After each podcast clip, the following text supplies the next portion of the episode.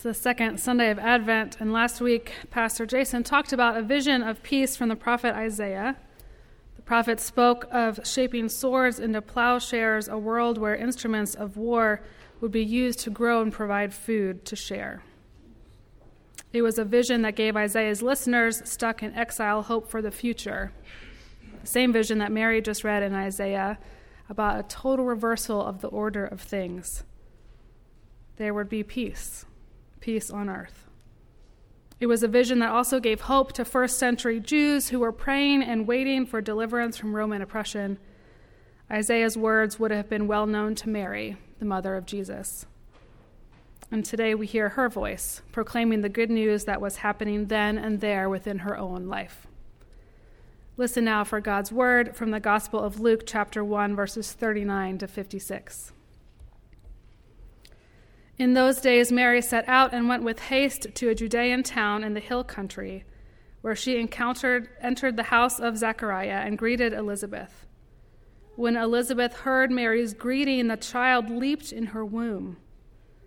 And Elizabeth was filled with the Holy Spirit and exclaimed with a loud cry, Blessed are you among women, and blessed is the fruit of your womb.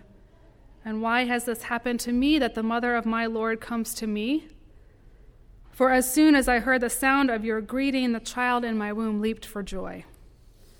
And blessed is she who believed that there would be a fulfillment of what was spoken to her by the Lord.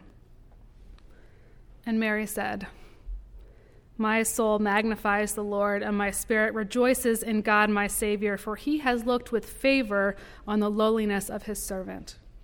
Surely from now on all generations will call me blessed, for the mighty one has done great things for me, and holy is his name.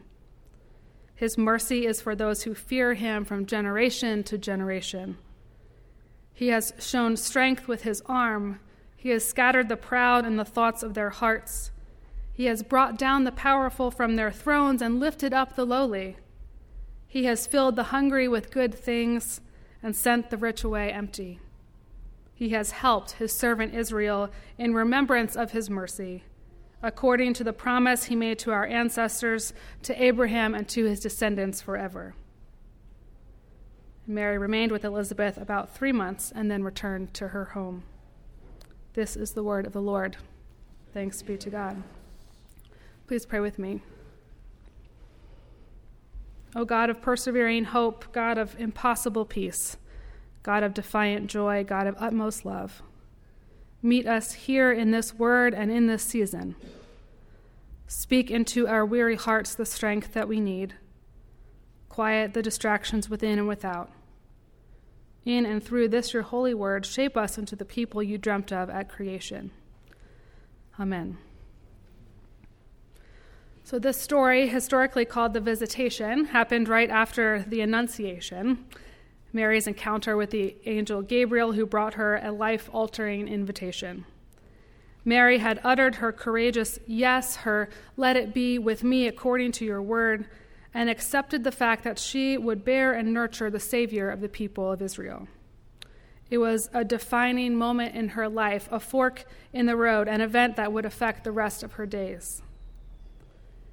We have all known moments like that, receiving the kind of news that takes your breath away, the kind of news that drops to the bottom of your stomach. It's, it's the, the biopsy came back and it's cancer kind of news. It's the yes, I will marry you kind of news. It's the plus sign on a pregnancy test. It's the heavy envelope from that school you applied to. It's the I took the position. It's the I want to be more than friends. It's the I can't do this anymore kind of news.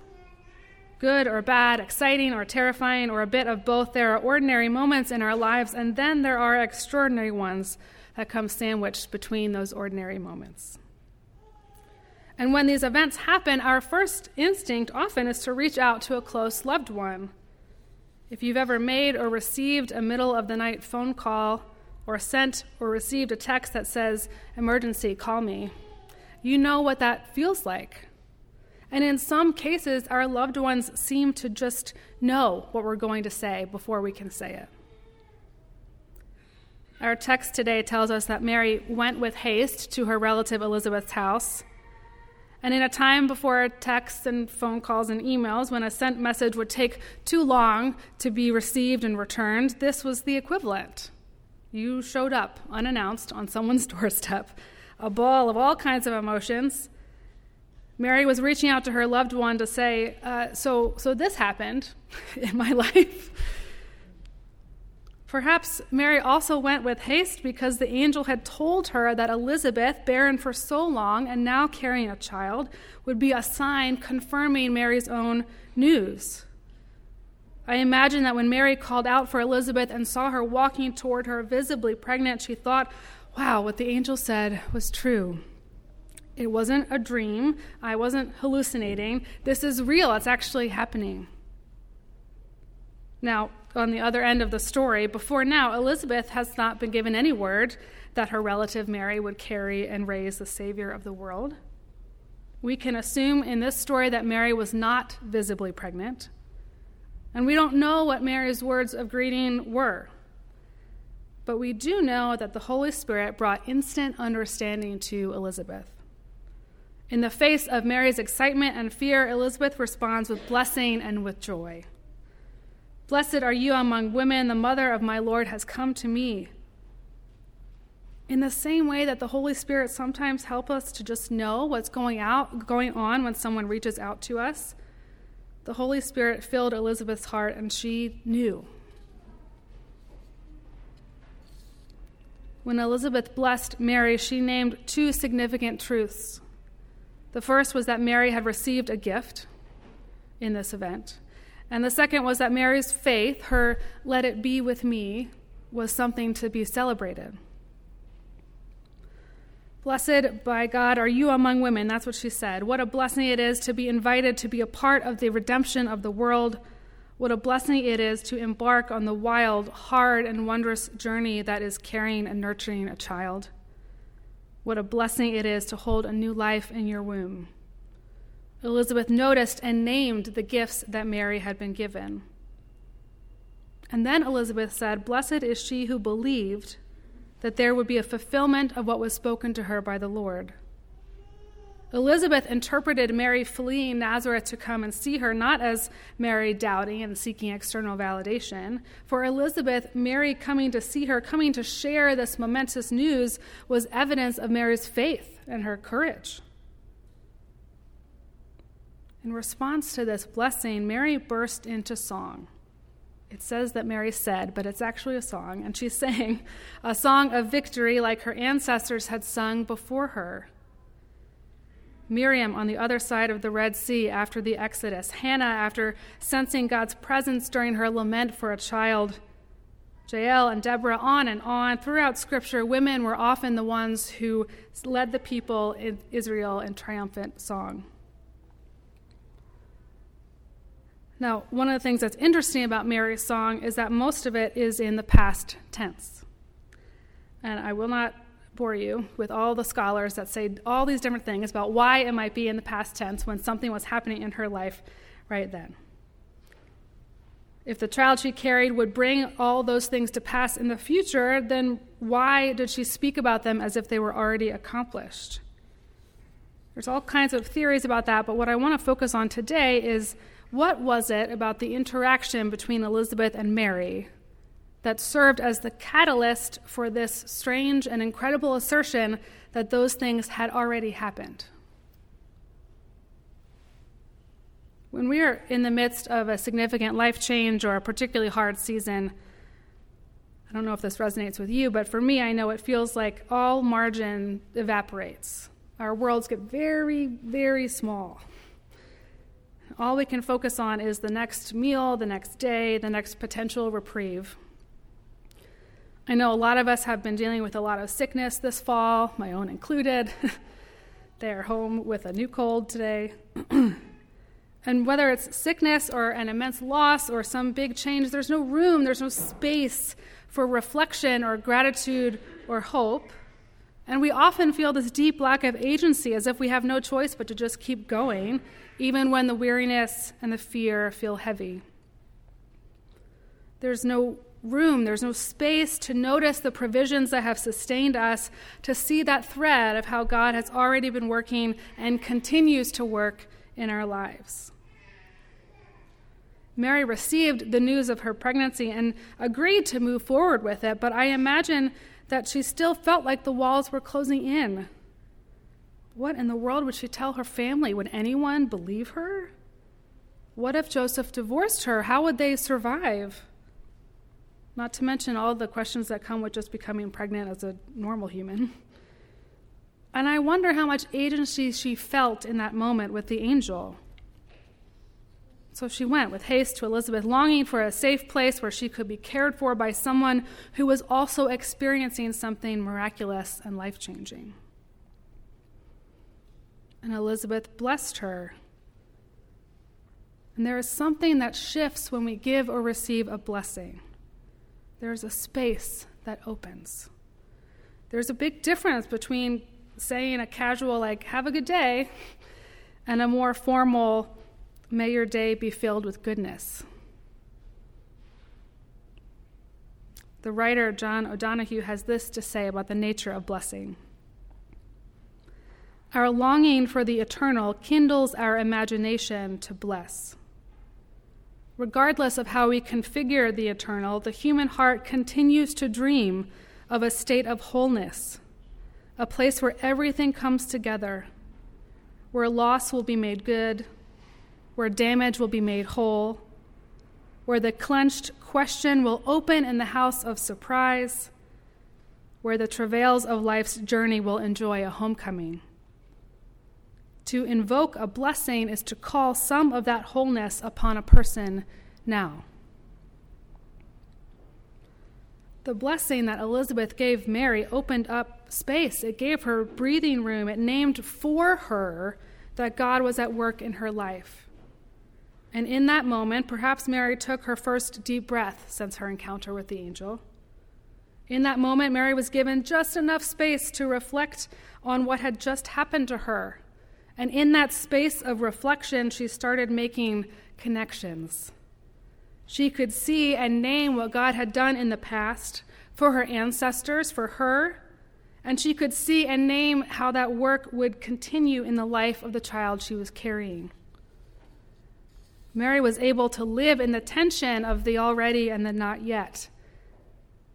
And this past tense that she used, the mighty one has done great things for me, it was different than saying, the mighty one did great things for me. Did versus has done. Has done, there's an ongoing connotation to that phrasing that God's great things are not yet over, but they've already begun. The season of Advent is designed to make this kind of space in our lives. It's designed to slow us down. We only light one new candle a week, and the light grows and grows until Christmas. The scriptures that we explore together shape the context into which Jesus was born, but we don't rush to the manger. Naming that context helps us to slow down. It invites us to notice what we're still waiting for, what we're still longing for, as we try and trust in the one who provides for us. Even worship itself is designed to make this kind of space for us in our lives from week to week. We pray prayers aloud together to give ourselves the language to reflect.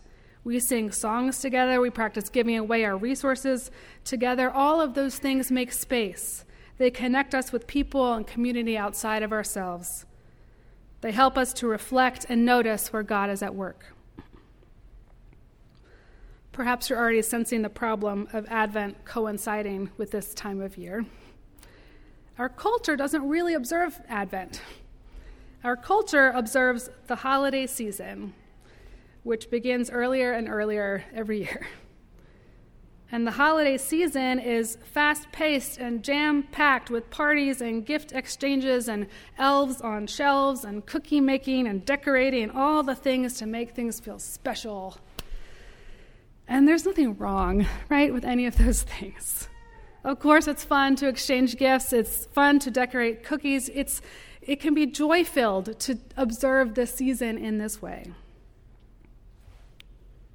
But if you're someone who's gotten life altering news if you've made a huge change, if you're struggling or sick or just more aware of your limitations right now, all of that can feel like pressure. It can pull us away from the actual gifts of the season of Advent the gifts of stillness and reflection, the gifts of learning to notice hope, peace, joy, and love.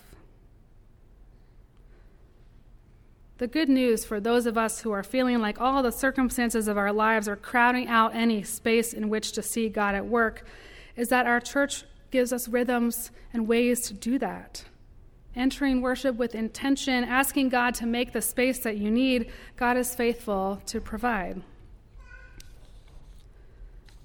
And as we close, though, I want to offer one more practice that we can use to try and find the spaciousness that we need. Lectio Divina is a way of reading Scripture slowly and repeatedly that makes space for the Holy Spirit to bring words or phrases to our attention. And a similar practice is called Visio Divina, but it's using images. It involves getting still and looking at a piece of artwork and noticing what sticks out to us. So, we're going to do just a little bit of this together today. And I'd like you to get your bulletin out and look at the cover. I'm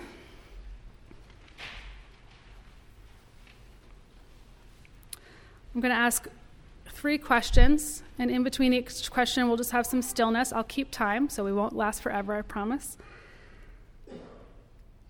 The art on the cover of the bulletin was created with this story of Elizabeth and Mary in mind. So, holding that scripture, holding this image, I invite you to just think about what comes to mind as I ask these questions. What is the first thing you notice?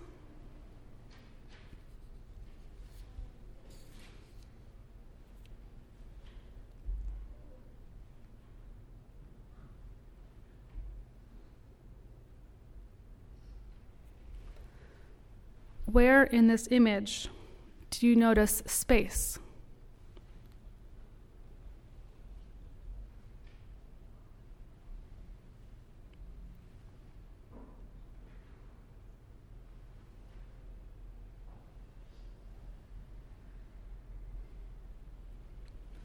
Where in your life do you long to feel God drawing close to you?